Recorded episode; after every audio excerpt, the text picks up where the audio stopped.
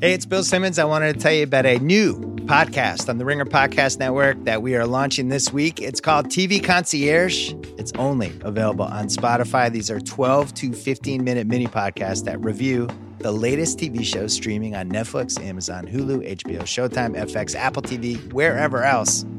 We'll preview new shows that are launching. We'll break down the biggest shows that just launched. We'll review the biggest binge watch seasons that drop as they happen. It's our new TV Concierge podcast from the Ringer Podcast Network. Think of it like a little bit of a playlist. Pick and choose the ones you want to listen to. It's available only on Spotify.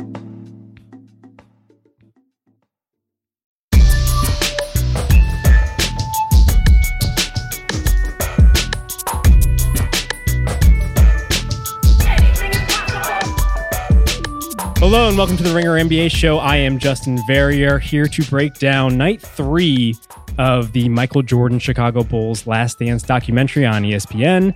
Uh, with me, as he was last week, he is wearing the first shoes he wore when he first started podcasting. It's Rob Mahoney. What's up, buddy? Justin, I'm sick of you going one on one in these pods. I'm going to jump in here. We're going to play some team basketball for once. That little ringer boy, you know, it's at it again. Always trying to go one on one. Uh, also with us is Bobby Wagner. What's up, Bobby? I'm not addicted to podcasting, Justin. I'm just addicted to competition, baby. yes, we will definitely get into that and much, much more. Uh, we are here to break down episodes five and six. We're already at the halfway point uh, of this series, or past the halfway point at this point. Uh, I think the place to start here, before we get into categories for each episode and perhaps some of the other salient stuff from from these two, uh, is to start with Kobe. Uh, I thought that was the thing that jumped off, and it was the first part of the first episode uh, on the Sunday night.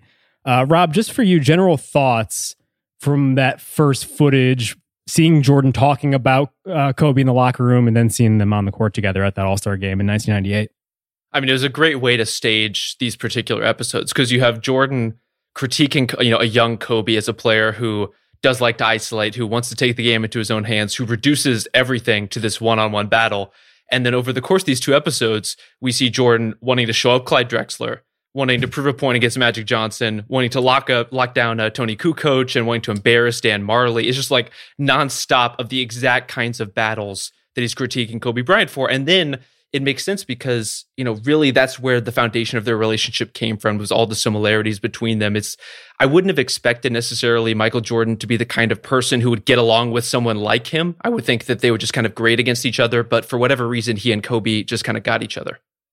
Yeah, when he was talking about Kobe in the locker room, I believe he's talking to Tim Hardaway and then uh, other people kind of chime in there. One of my favorite moments is where you could see Sean Kemp first of all, in a Cavs jersey. I didn't remember Sean Kemp started in an All Star game in a Cavs jersey. He was like barely listening, but you could see him like smirk a little bit. It was like a, hmm.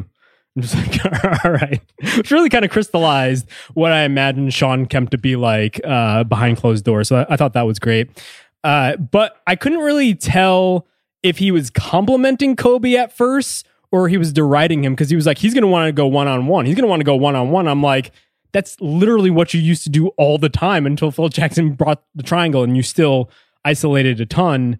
Uh, but you could definitely see the similarities there. And, and I thought the um, the interview they got with Kobe uh, in current time or whatever it was, 2019, 18, whenever they, they sat down with them, I thought that was really interesting as well because Kobe was pretty unguarded. He was pretty much like, yeah, I was just like, I was this little kid just like trying to find my way into the league. And he basically admitted how he sought out Jordan's advice and how much like he learned from Mike. And it really kind of continued this this like kind of thing you saw from Kobe uh post retirement where he was a little bit more introspective, a little less uh terse and a little, little bit more open about those comparisons between him and Michael.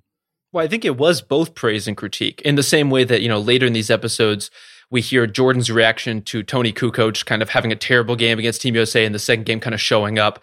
It's you know, critiquing the way Kobe is going about his business, but praising and respecting the fact that he is up for those kinds of challenges, that he is willing to put himself out there in that way.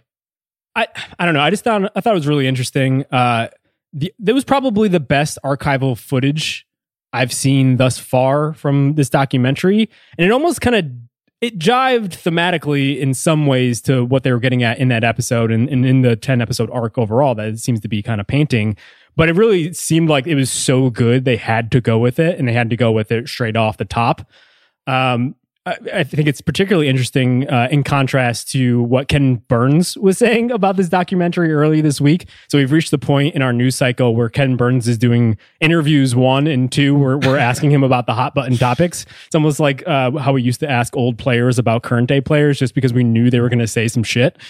Uh, so Burns's critique, which I think is a good one to a certain extent, was basically, yeah, Jordan is involved in this documentary, and you can't really do a true documentary if the the subject is really at the controls here. He might have Final Cut, whatever.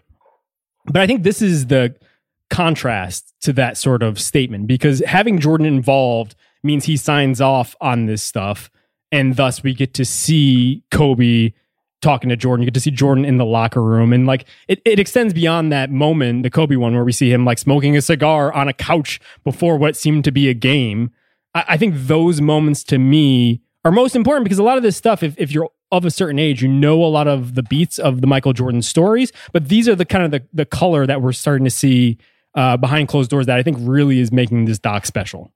Yeah, and while there is a fair bit of, you know, polishing and PR being done in terms of certain aspects of Jordan's story, I think they do show at least some restraint in the sense that, you know, they talk about the Jordan rules, for example, and all of the kind of fire that came out of that book in, in terms of the the media maelstrom, the reactions from players, trying to pinpoint who the leaks were. But Michael Jordan says, you know, oh, I get this. What you need to sell books is you need information that people don't have or things that are controversial. What he doesn't say is that anything in the book was false. He doesn't see it. You know, it's never, oh, these things didn't happen. It was, oh, Horace Grant said it. right. I love how casually he throws Horace under the bus. He's like, yeah, it was, it was Horace. I, I don't know what we're even talking about here. um, yeah, I, I, wonder if this happened today because, as we like to do on this podcast, wonder how NBA Twitter would react. Would he just say that he got hacked? Is there any oh, way to, to, to say that like the information just came from just a, like a uncredible source here? it's one of those things where I feel like that. that I mean, I guess we'll see with you know Ethan Sherwood Strauss's book on the Warriors. We'll see you know as we get some news cycles on some of these subjects with you know we get fewer tell-all books these days but it seems like it's more the you know investigative articles it's more you know short form stuff. Uh, but yeah certainly you know you know you know uh, anonymous sourcing whether it's you know the hack allegations. I mean there are a lot of classic go-to's that players have developed maybe in part because jordan helped pioneer them who knows? Yeah, I, I think it's a really good point because you really don't see that that often. I think the closest thing we probably have seen in recent years is the Windhorst, David McMenamin. I think it was the King, right? Uh, Return of the King. Return, Return of the King. Of the King. Uh, and they had some nuggets, but it really was just kind of teasing out some of the details we probably already knew about the LeBron story about him going back to the uh, the Cavaliers, etc., and winning the title. Uh, whereas the Jordan rules really just like completely opened the door to another side of Michael Jordan that we hadn't previously seen uh, to the point where I read it like just a few years ago for the first time, and it still reads pretty salaciously and like uh, really entertaining. So I, I would rec- if you haven't read that, I definitely recommend it. But I think it's it's also important because as the doc kind of really goes to great lengths to to really show you Jordan's image was completely polished, which is completely different than you're used to seeing from someone like LeBron, who has taken efforts to be a little bit more involved in social justice issues. And uh, he's much more available via social media or just like in general. We see him probably way more often than the public probably ever saw Jordan back in those days. Uh, I thought that was, if we're, if we're going down the list of things that were most interesting, the highlights from these docs, I thought that was probably the other big thing here where uh, just some of the ways that they laid out Jordan's handling of fame, and in particular how it led to perhaps his retiring the first time, and maybe even as we'll see later, his retiring the second time. Uh, I thought that was really interesting. What about that kind of stood out for you? Yeah, I mean, maybe you know, I listened to our most the most recent episode of Music Exists, uh, the podcast on Spotify that Chris Ryan and Chuck Klosterman do, and they were talking this week about the Beatles and the Rolling Stones. So maybe I just had Beatles on the mind, but all the shots of the crowds waiting for Jordan, all the reactions from fans, the constant autographs. I mean, they do a really good job of showing just how wearying that process could be on a person. And it, it's really such a human idea that, you know, we would want to connect with something so much, whether it's a, a musician or an athlete or whoever, so much that you really kind of tear them apart. That you that you might ultimately be in, you know, the volume of all of fandom be something that drives a player like Michael Jordan out of the sport, the constant demands of something like that. I think they do a pretty good job of illustrating the toll that that can take on a person and the idea that, you know, Michael Jordan living his life in 1998 functionally is him smoking a cigar by himself in his hotel room because it's the only solace he's going to get. Yeah, they've done a really good job teasing out that aspect of Jordan.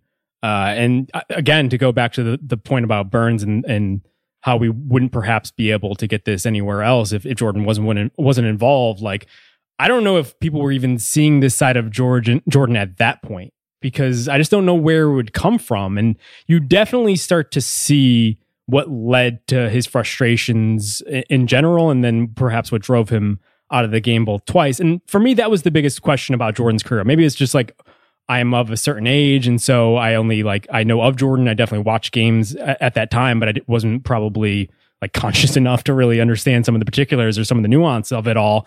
But they really have done a great job of like pretty much laying out the case where I know there are conspiracy theories about why Jordan hung it up, but I I can also see why like it was just a lot to deal with and they also get into the political side of things. So Jordan memorably kind of stayed out of any sort of political race. They talk about one, uh, I believe it was governor race, in which uh, people kind of expected Jordan to support Harvey Gantt, uh, a, a black candidate uh, in the South who was running against someone who was a little bit more of a questionable uh, Southern type back then.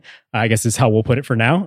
Um, but so the quote was Republicans buy sneakers too, which is unfortunately probably one of the most memorable lines from Michael Jordan, or the one one of the ones that perhaps he would uh, like to distance himself from. I didn't realize this at the time, but I guess he had never owned up to that. Is that right, Rob? I mean, that's my awareness of the situation. It's one of those quotes that you know you'll see on Wikipedia pages, you'll see referenced secondhand in articles, and people had a hard time tracing back exactly what the origin of it was. And to see him, you know, address it specifically and say, "I did say that, but it was as a joke to you know Horace Grant and my teammates at the back of the bus." I think that in itself is kind of a revelation. Uh, and, again, it's probably one of the most famous things that Jordan has ever said, and something that you know I, I think whether it was true or not, we had kind of latched onto because it is so revealing of this idea of his character of this guy who is so buttoned up that he doesn't want to touch anything political whatsoever. Even as you t- as you mentioned, you know, pretty much the, like the most slam dunk political endorsement you could ever make, like against you know an, you know anti you know racist Congressperson running in North Carolina. I feel like nationally speaking would have done him a lot of good, but apparently he wanted to stay away from that one. Yeah. Uh, so I thought it was really interesting that Barack Obama even commented on it. And even though he kind of couched it and was trying to be sympathetic to where Jordan was at that point in his career and just like as a human trying to figure these things out on the fly, it did seem like he was pretty disappointed. Uh, he didn't say it in those terms, but he clear, clearly, clearly was expecting him to probably come out in support of Gantt. Uh, I thought that was interesting, and I wonder if that's going to make the rounds on Twitter afterward. I don't know, but I came away from this almost understanding Jordan's side of things because on the one hand, while you kind of expect someone of his stature to get involved in these certain things, certain like things, and we definitely expect that now, especially now that LeBron has made an effort to get involved in things like just all the time. I kind of understood Jordan's side of it where he really was pretty single minded. He was really focused on basketball. I think he described it as that's where his energy was. And it kind of it kind of just fed into this idea that we like want we needed more from him than perhaps he was willing to give. Uh, and I think that just like again, it just informs like that side of him and just like how much the other aspects of basketball perhaps like were the only things that like really could defeat him. Well, all these ideas are in you know conversation with one another. You know, we can't talk about him being so famous that he's almost untouchable, and also you know treat this as if it's a separate thing. I mean, this is a guy who wears a shoe, and as they mentioned in the doc, turns sneakers into this cultural artifact. You know, just by the nature of doing any the smallest thing, transforms the idea of that thing. And so, him making a political endorsement, him making a political statement, that's different than literally any other cultural figure in the world doing that. And so, you know, in watching this you know, in his, you know, replaying his career and all these different steps, I, I find myself doing a lot of counterfactual type thinking. You know, if if Jordan were as good of a player but slightly less of a star, you know, if he were just a Kevin Durant level star, you know, a really famous athlete, would he have played in the NBA longer? Would it have been less taxing on him? Would his whole career would have been, you know, would have been different? How would we think about all these different aspects of his cultural personality?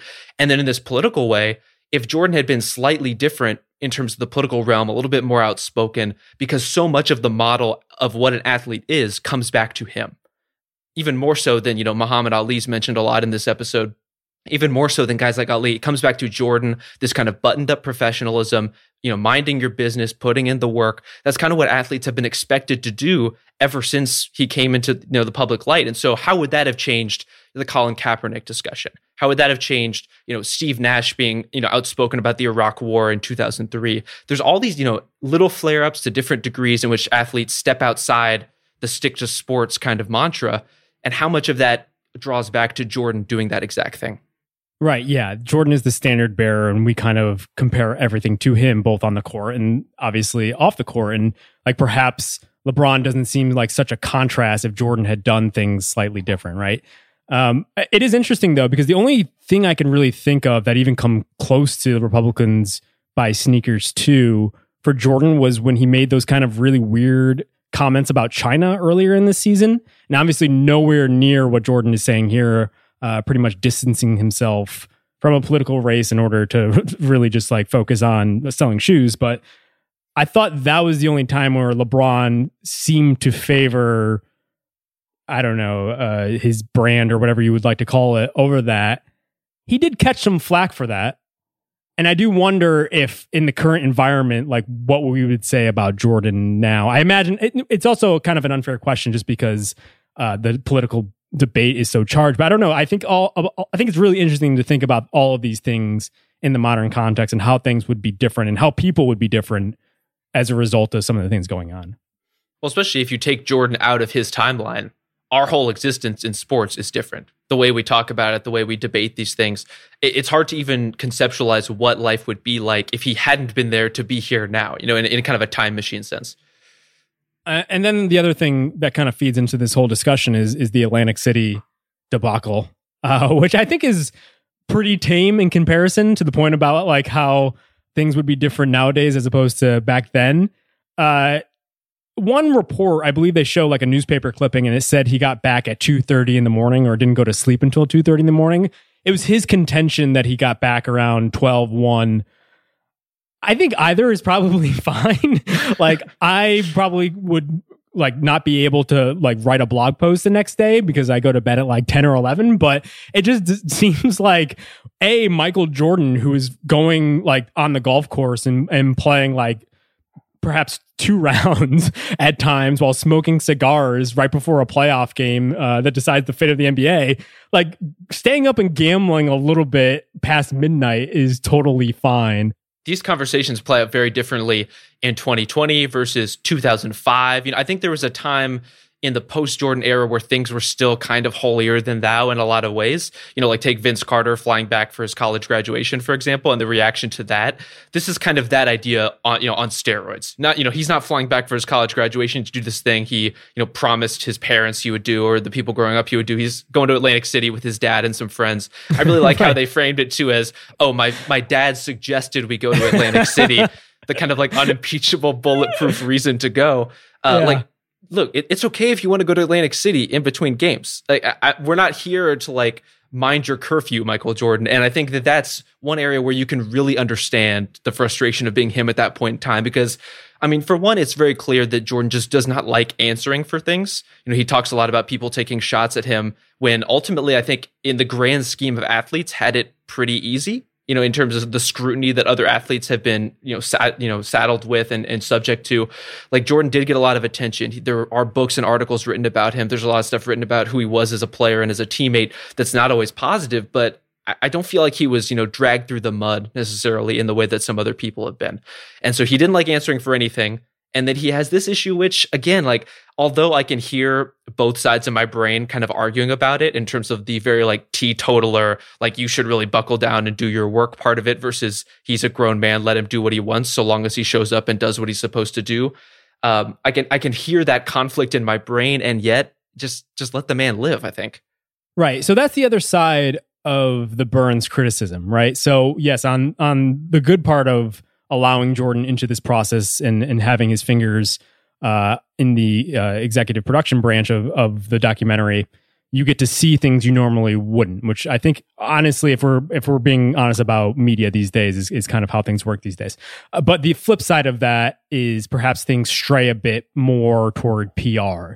Do you feel like that appears at times in these two episodes specifically? Well, I think it has to. And it's one of those things that you have to keep in mind as much for what you see as what you don't. It's w- what part of the interview got cut. Who did they talk to that they weren't able to use because Michael either said or insinuated that maybe you shouldn't be using that or shouldn't talk to that person or whatever it was?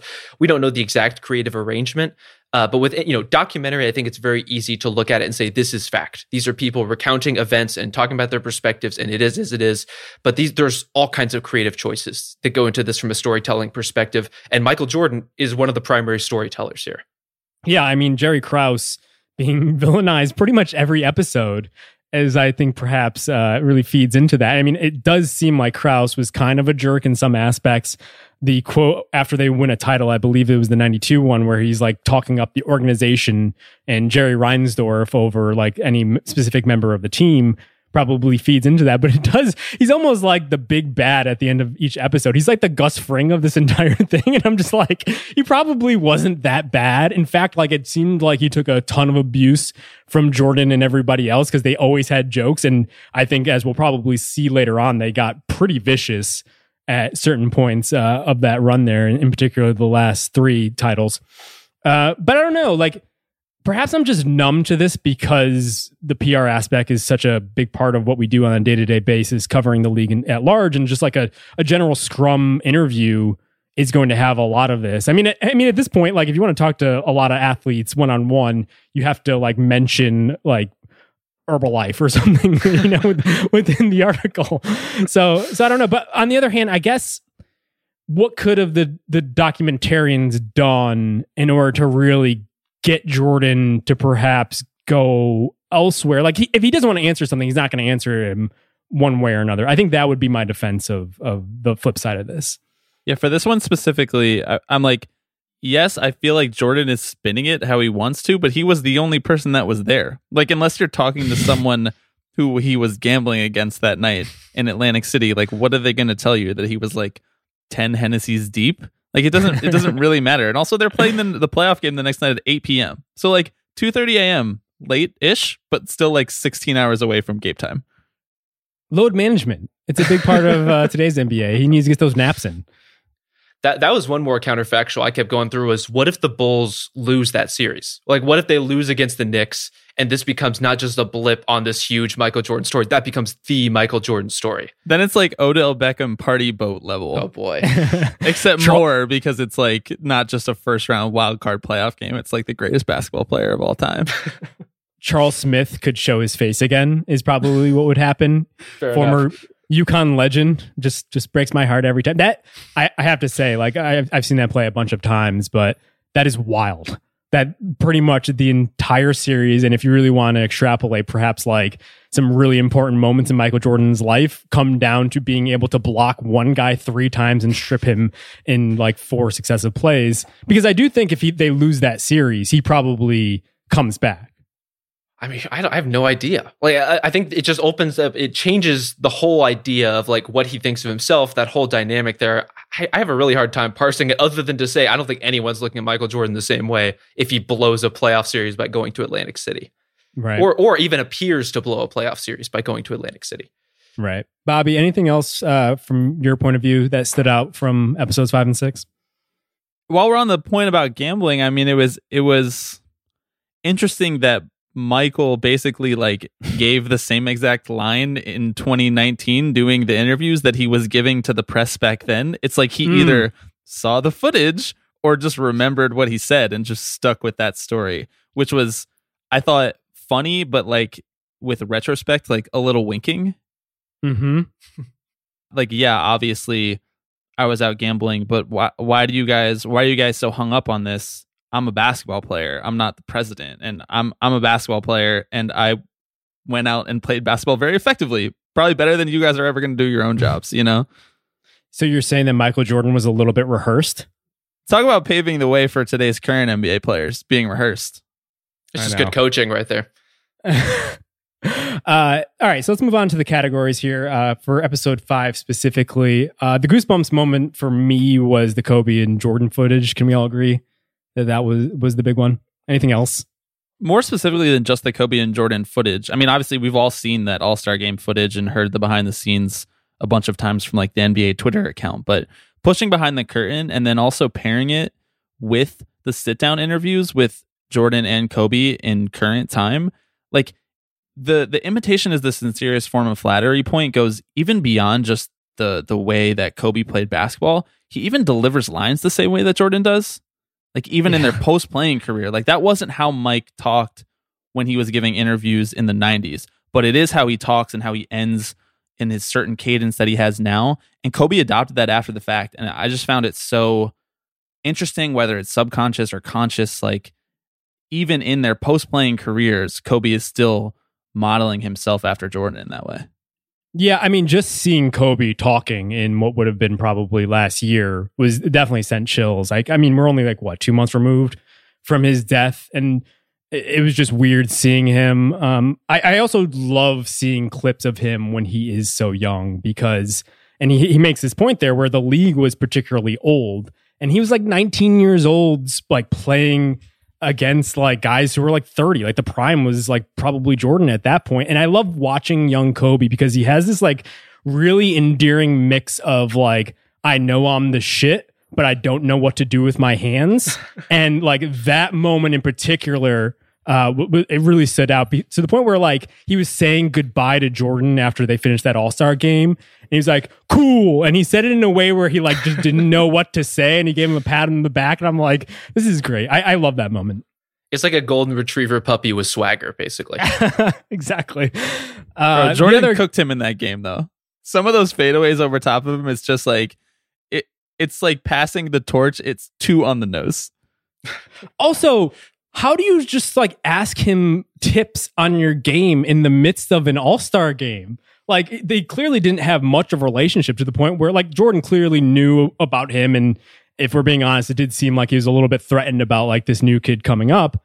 But like, who like asked someone like how do you get off your jumper like right before you just like go and pull up for a three in the midst of an all-star game? That's like it's crazy. And then he answered it and he it seemed like that's what sparked the relationship to the point where like at the at kobe's funeral or memorial service jordan was pretty upfront about like how close they were together which i don't think we ever knew until that moment. And then we get that reinforced with the kobe interview where it's basically like yeah we talked a bunch. And i'm like holy shit like i guess they did Well, look, Justin, I didn't want to do this in the middle of, of this podcast, but could you tell me a bit about your this. footwork? Like, just t- take me through your craft here. Teach them those A one segues, Justin. I think you might have to go to someone else there. I'm more of like the uh the Detlef Schrempf of of transitions here. Speaking of of which, uh, the other goosebumps moment that I I had uh, was honestly Jerry Seinfeld in the locker room. Uh, that was one of my favorite moments. One because like I I guess like I also haven't seen much of Jerry Seinfeld from that era off of like TV and like just scripted uh, his show but I thought it was interesting that like he definitely behaved exactly like his character on Seinfeld. And the moment where he says hello to Phil Jackson in the locker room as if he knows him was like laugh out loud funny. It was a hey Phil. uh, I I love that part, and I also love the conversation that he had with Jordan because getting back to the point we set we we were talking about with Jordan being so rehearsed and like almost programmatic. It was funny how Jordan, when he was trying to be casual, would like hang up on lines. Did you guys hear this when he's like, I haven't I haven't seen you since the photo shoot, but he he's actually like, I haven't seen you since the photo shoot. And like he kind of stumbles over the line. And I'm like, holy shit, Michael Jordan. I don't know if he's like, unless he like knows what he's saying, I think he's a little bit awkward. Did you guys pick up on that? Well, I did love how he, he didn't even want to confess or, or pretend that he watched Seinfeld. They're just like, oh, these other two guys, they watch a lot of your show. Uh, t- you know, just grabbing on by association. But uh, no, I mean, Michael. One thing that's really interesting about all this archival footage, or it's not really archival, but the the the footage that's been vaulted that they recorded specifically for this doc, is it's a lot of Jordan hanging out with teammates or hanging out with other people, and he's talking shit about Kobe, about you know they're drinking beers after the game. They're you know he's he's talking about his teammates' nightlife. Like he's saying stuff and doing stuff, and the other teammates are like looking straight down the barrel of the lens, like Jim Halpert or something. They're like they do not want to be caught saying the thing on the Michael Jordan documentary, even in 1998. But I mean, give give it up to Michael. Like he was he put himself out there even for this one, even if he was a little awkward sometimes. He even had that moment where he was shooting a commercial and he's trying to give this like really poignant statement where it's really dark and he's like, "You don't want to be Michael Jordan," and he keeps flubbing the line. Like he, I don't know if they were just feeding him different lines, like he was on Parks and Rec or something, but I think he just didn't remember the line, which was like, "Holy shit, that's me trying to do an ad read on a podcast." I thought, in his, in his defense, I thought they were trying out some different looks. Uh, but yeah, not all those were winners. I'm, I'm sure they had to leave a couple of them on the cutting room floor. Right. So, all right. On that note, uh, so obviously the story about Jordan going to Nike, I think, has been told a bunch. I didn't really glean much from that, but I actually didn't know that he liked Adidas coming out of college. Did you guys know that? I mean, I you know, I think you had we had been it had been suggested and you know bounced around you know this idea of him kind of choosing between this lot and obviously Converse being the established power. I didn't I didn't know that Adidas is where he wanted to go and it just like wasn't feasible at that time.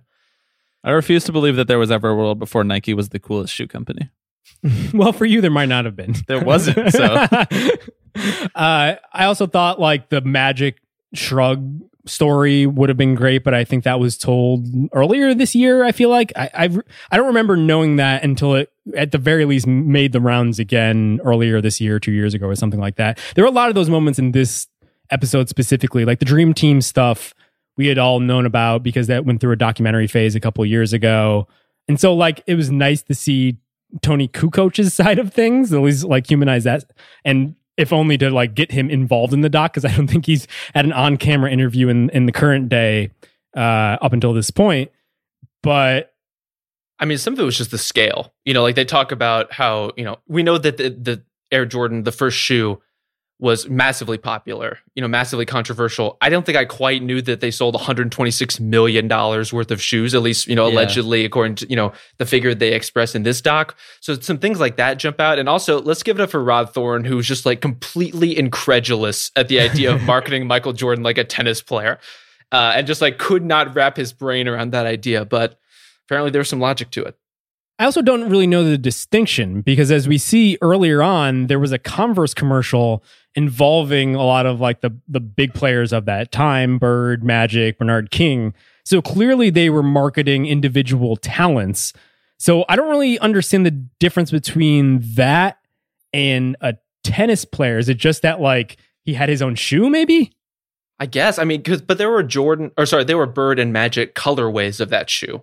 You know, like there were team colors in the Converse weapon. So I you know, I guess it's a different, you know, specific model and make for Jordan, but I mean, what's what's really the difference there? I don't know. Right. And then Justin Timberlake had one of my favorite unnecessary moments of the doc thus far, where he's basically like, Yeah, I really like shoes. Uh, I had to cut grass in order to get them because I really liked them. just like, cool, Justin Timberlake. Uh, the that's, unnecessary. That's part owner of the Memphis Grizzlies, Justin Timberlake, to you, Verrier. right, right. They needed to balance uh, the political story with someone else's Southern perspective, right? That's just getting word from the NBA community, bro. they also had Nas talking about like how the shoes were a, a, like a lightsaber. So the, I didn't get it at first, with the, and I was like, "What the fuck is he talking about?" And then I rewound it, and I was like, "Oh, this is actually really salient and like probably the best quote of the documentary thus far." well, also let's give it up for whatever archival broadcaster was saying that Michael Jordan was as hot as a Cabbage Patch doll right now. That one I thought really really jumped out. Cabbage Patch Kids were fire, man. I don't know what you're talking about. I'm I'm not debating it. I'm just I'm just giving credit where it's due. So to stick with the shoes, uh, Bobby, you also flagged something for our what would NBA Twitter say. Oh yeah, I don't know if this is necessarily like the pulse of NBA Twitter, so to speak, but I think that yeah, there would be like seven different, you know, complex shoes, complex kicks, Bleacher Report Air Jordan brand, and it would be like which shoes did Jordan warm up in, and which did he play the first half in, and which shoes did he switch to in the second half, and I just feel like 126 million would be light work for him now with all right. of the work with all of the the marketing that Twitter is giving him for free, you know. Yeah, the, the shoe like Twitter and Instagram are my favorite things to lurk on because I, I'm not like an active participant, but I very much like like to keep tabs on things. And one of my favorite things is to find out like which bullshit thing from Michael Jordan's past they use in order to come up with a colorway. Like I remember he wore a jacket once and they were like, "This is the Michael Jordan wore jacket colorway," and I was like, "What the fuck are we doing?" well, I, I, look forward after this doc to get some Jordan ones with an insole that's like bloody on the inside in commemoration of his 1998 game, re-wearing those shoes again. See, I wouldn't doubt that we get those like the b- bloody soul Jordans, and they're just red instead of black or something like that. That's going to happen. We're getting dangerously close to Curt Schilling territory, and I need to stop this conversation before we get there. All right, and then the the Jordan quote of the episode. A lot of the best quotes are coming more from Jordan in the past than they are these days. Unlike uh, last week's set of episodes, uh, the best one, which I think is kind of inarguable here, he's talking about Kobe in the locker room after the first. They're talking about Kobe airballing those shots in, in the playoff game infamously. Uh, after the first four attempts, Jordan asked incredul- incredulously, uh, if I was his teammate, I wouldn't pass him the fucking ball. You want this ball, brother? You better rebound. Just classic Jordan. Um, there's one thing I want to talk about here in this first episode too, which is you know they do a, a, nice little montage of all the celebrities that were showing up for Jordan games, all the you know all, a little bit of FaceTime for some famous people, and Danny DeVito shows up wearing an out of sight hat. I was like, I don't remember Danny DeVito in Out of Sight until I realized he was a producer on the movie. And I think this might be the our first instance of like sideline celebrity but product plug that we see going on now, where it's not just oh look at the celebrities courtside of the Lakers game. It's oh tune in for their new show on TNT on Thursday nights. Yeah, we also got a glimpse at a moment when John Cusack was apparently a celebrity who could like chop it up with players on the court. Uh, and I also thought it was really great that he was part of a long legacy of goofy white celebrities who only interact with the goofy white NBA player. and so Bill Wennington's like, yeah, you pass more than Michael does. Uh, and I was like, get the fuck out of here. First of all, how dare you for challenging John Cusack's celebrity? We're going to leave that there. But he, des- he deserves the sideline seat. He deserves his NBA interactions, goofy as they may be. Wait, this isn't a Jordan quote necessarily, but when he's cooking the Knicks and he turn in MSG in his final game there in the regular season, he turns to Spike and he says, "You can't guard me." It's like no shit. Movie director Spike Lee cannot guard you, greatest NBA player of all time. Yeah, Spike was almost like a, a wrestling announcer where he wasn't involved in the game, but he was involved in the game. You know what I mean? And so it did seem like whatever like uh strife was involved between two teams. It was often between spike and the, that be, like best player reggie miller being the prime example of that. But it was weird right? He's like come out on the court and it's like obviously no he's not going to do that. He's a director who just like made an academy award winning movie. Next time someone has is is killing you for a trash take on this podcast jv you should be like you can't come on this podcast and hang with me. I, I probably have said that so let's uh it's a little too close to the bone there Hey, it's Bill Simmons. I just wanted to make sure you were listening to podcasts on Spotify. Here's how you do it. First, search for your favorite podcasts on Spotify's app. They have a library of over 750,000 podcasts at this point. So let's say you're searching for the Bill Simmons podcast or the Rewatchables or the Dave Chang Show or Binge Mode or the Ringer NFL Show. Once you find them, click on the follow button. That's how you subscribe. Then click on those letters near the top of the app that say podcasts. You can't miss it. All the podcasts you're following will pop up, separated by episodes, downloads, and shows. Wait, it gets better. On Spotify, you can adjust the speed of the pods to seven different speeds. 0.5 times is the slowest. I actually sound drunk at 0.5. Listen to this. Today's episode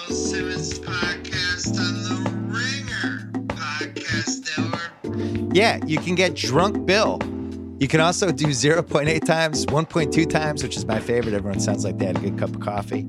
You can do 1.5 times, you can do two times, and if you're completely insane, you can do three times. Here's what that sounds like. Why would you do that? I think that's how we communicate with aliens. Anyway, Spotify's app connects directly to many of the best automobiles in the world.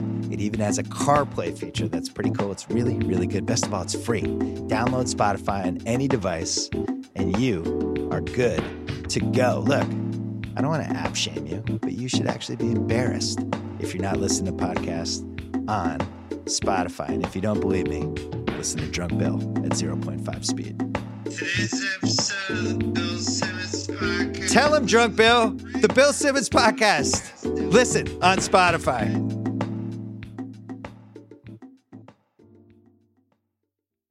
So, what about the sixth episode, our second of, of the night here? For the Goosebumps moment, did anything stand out for you guys? wasn't really a goosebumpsy episode. I mean, it was it was a lot of like amending the record. Let me repeat my PR line. Let's talk a little bit about the gambling stuff and keep it moving. Uh, the only thing close to a goosebump moments for me was when we saw archival footage of uh, Mike Francesca, uh, just really Francesa? laying Francesca, Francesca. French- yeah. Francesca. Uh, What did I say? All right, whatever. You know, I, I'm I'm really a wordsmith. I don't really speak out loud that much, so uh, give me some slack. No, but I, I thought it was great when he was just laying into Jordan because of the gambling stuff, which is like classic. That would happen then. Uh, for talking head MVP, I have David Aldridge. He had a pretty good moment. Uh, he had several good moments in this episode, uh, but in particular, uh, I was caught by what he was saying about Jordan kind of bouncing back from all the gambling stuff, and he comes back, uh, stops talking to the media. He pretty much like wins the series against the Knicks, and then takes it to the Suns right after that. And he's basically like. Jordan would say that he would show you, and the specific quote is, and he said, I'll show you. And he did. Not great when I deliver it, but he had great just like delivery from it. So we'll go with David here. No, Da was great. I think he's the really necessary counterpoint on all the gambling stuff. Really, you know, here's the setting, here's the context. This is why the media may have reacted the way they did. This is why this could have been foreseen as a problem. Really framing that in an eloquent way, as David Aldridge always does. Uh, I also liked Will Perdue's story about Jordan crashing the dollar blackjack games at the front of the plane just to get some action. Uh, and, and really, you know, that, that's the strength of a lot of this stuff is they're- either have great footage that we haven't seen that just shows some of these interactions, like Jordan gambling with the security guards on who can throw a coin closest to the wall, or you get these stories from teammates who you know are just a little bit more frank than usual. I feel about at least some of Jordan's more you know hyper competitive, bordering on asshole tendencies. Here, just more on the the you know the uh, benign competitive side. Yeah, a lot of gambling stories, but he doesn't have a gambling problem. He has a competition problem Mm-mm. Because those things are very different. Uh, so for what would NBA Twitter say? Uh, I already made my load management joke. So uh, unless anyone else has anything, uh, we can move on. I think there would be a big well actually on Jordan choosing to gamble instead of going to visit the White House as his like covert act of political protest. You know, he learned, you know, he learned some lessons from earlier in his career. This is where he chose to really make his statement and just, you know, we weren't smart enough to pick up on it at the time. HW, not my president, bro. Mm-mm. It's a great point, and it also speaks to Michael Jordan's character, and because he didn't have any interest in politics at all, he just really wanted to gamble with this shady character who would eventually write a book about his gambling. I think there would be at least a couple members of NBA Twitter who would be like similar to Andre Iguodala for Finals MVP. Would be like, what if Horace Grant and Scottie Pippen actually were the MVPs of this series for for making it hard on Barkley? I mean, not to go that far, Yes. but Horace Grant, and I think this is where I really am a little bit sympathetic to him. If if he was hypothetically the leak behind the Jordan rules, I'm a little sympathetic to his per, you know his perspective and his spot on that team because he's definitely the best player on these Bulls who just gets absolutely zero credit. You know, it's it's Pippen and Rodman even gets so much more shine than him just because he's a bigger personality. Horace Grant was fucking good and like and really essential to those teams. And yet here, other than you know a, you know a throwaway line talking about the Pistons here, is just kind of an asterisk or you know a side note in, in this larger story. Do you think that was because of the goggles? I like. would- I, honestly think that we discredit his play because of the gogs. Third greatest player of all time, Kareem Abdul-Jabbar was wearing goggles before that, so I don't think so. Yeah, but he's like big, you know, and he stands out. Horace Grant was the third guy on a two-star team. Like we already were gonna overlook him in the same way we overlook Bosh, but having the gogs on, you're like, yeah. So what? He has twenty point. points. Yeah, Interesting I'm point. If Bosh was wearing goggles, what would what would the 2010s be like? I think they just needed to market the goggles better. You know, they really need to make that a part of it, like an Anthony Davis unibrow situation. Like we really just need to go after it. Oakley dropped the ball, bro. Mm. Horace Grant needs a better brand. See, that's the take. Yep. We found it. Uh, but yeah, I agree. I, I think we definitely would see some Horace Grant appreciation uh, because he also went on to be a key part of those Magic teams. And can we all agree that he was probably the biggest source of the leak? like he went out of his way to basically try to discredit that like viewpoint, but it was pretty clear because he admitted practically that like he and Sam Smith are like really close. How are you close with someone and yet not telling them things about the team? You guys are both a more hardcore journalist than I am here, just as a, as a pod producer. But if I'm not mistaken, when someone is just giving you everything, you also have to verify that with another person. So there at least had to be more than one leak going on here, right? Sam Smith is not going to write an entire book based off just Horace Grant's side of the story. Oh yeah, I mean, if you read the Jordan rules, there's stuff that like Jordan, like Horace Grant could not have been in that room. he could not have heard. You know, he's not putting words in Phil Jackson's mouth about Jerry Krause or whatever. A lot of these are coming from other places, including you know whether Phil himself, whether other coaches, other members of the staff, lots of other players. I'm sure. Uh, and, and I mean, speaking of other things we learned in this documentary, I learned that a lot of people, including Phil Jackson, think that the name of the book is Jordan Rules instead of the Jordan Rules. That's true. I don't know if they needed to distinguish between the Jordan rules, which is what they call the rules against him in those Pistons series. And so they really emphasized the rules there. But yeah, what was going on there? to the point where we got Andrea Kremer being like that too. And I'm like, you should probably know this as a journalist. Maybe so. But e- either way, I think our guy Horace was probably involved in some way in that book, but got did a little bit dirty by Michael in terms of being like the sole, you know, he's not the co author of the thing. Yeah, listen, I think there was probably a lot of material to work with here. I mean, one of the things they reference is Jordan punching Will Perdue. and so, like, there was probably 20 to 30 people who witnessed that happen. And I can't imagine that was like the only cantankerous moment from Jordan. It's just, it probably just like stuck out because of Horace Grant's like close relationship with Smith. Having said that, he probably did inform a lot of it. Um, that was my quote of the episode, by the way, was Jordan basically outright saying that Horace did it without really any hesitation. Do you guys have anything? I think that's the one for sure. Bobby? I third that. All right, so that's it for those two episodes. Uh, we end each episode by looking forward here. What are you guys looking forward to now in these next two episodes that we're going to see next Sunday? Well, in Michael's honor, I think, and you know, you can tweet at Justin Verrier with all your responses on this, but get in your guesses on how many total cigars are going to be smoked over the course of this full run. I mean, we saw Phil lighting some up in this episode.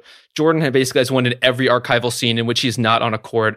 I want a total number of cigars for the last dance. Get your guesses into at Justin Verrier immediately, please.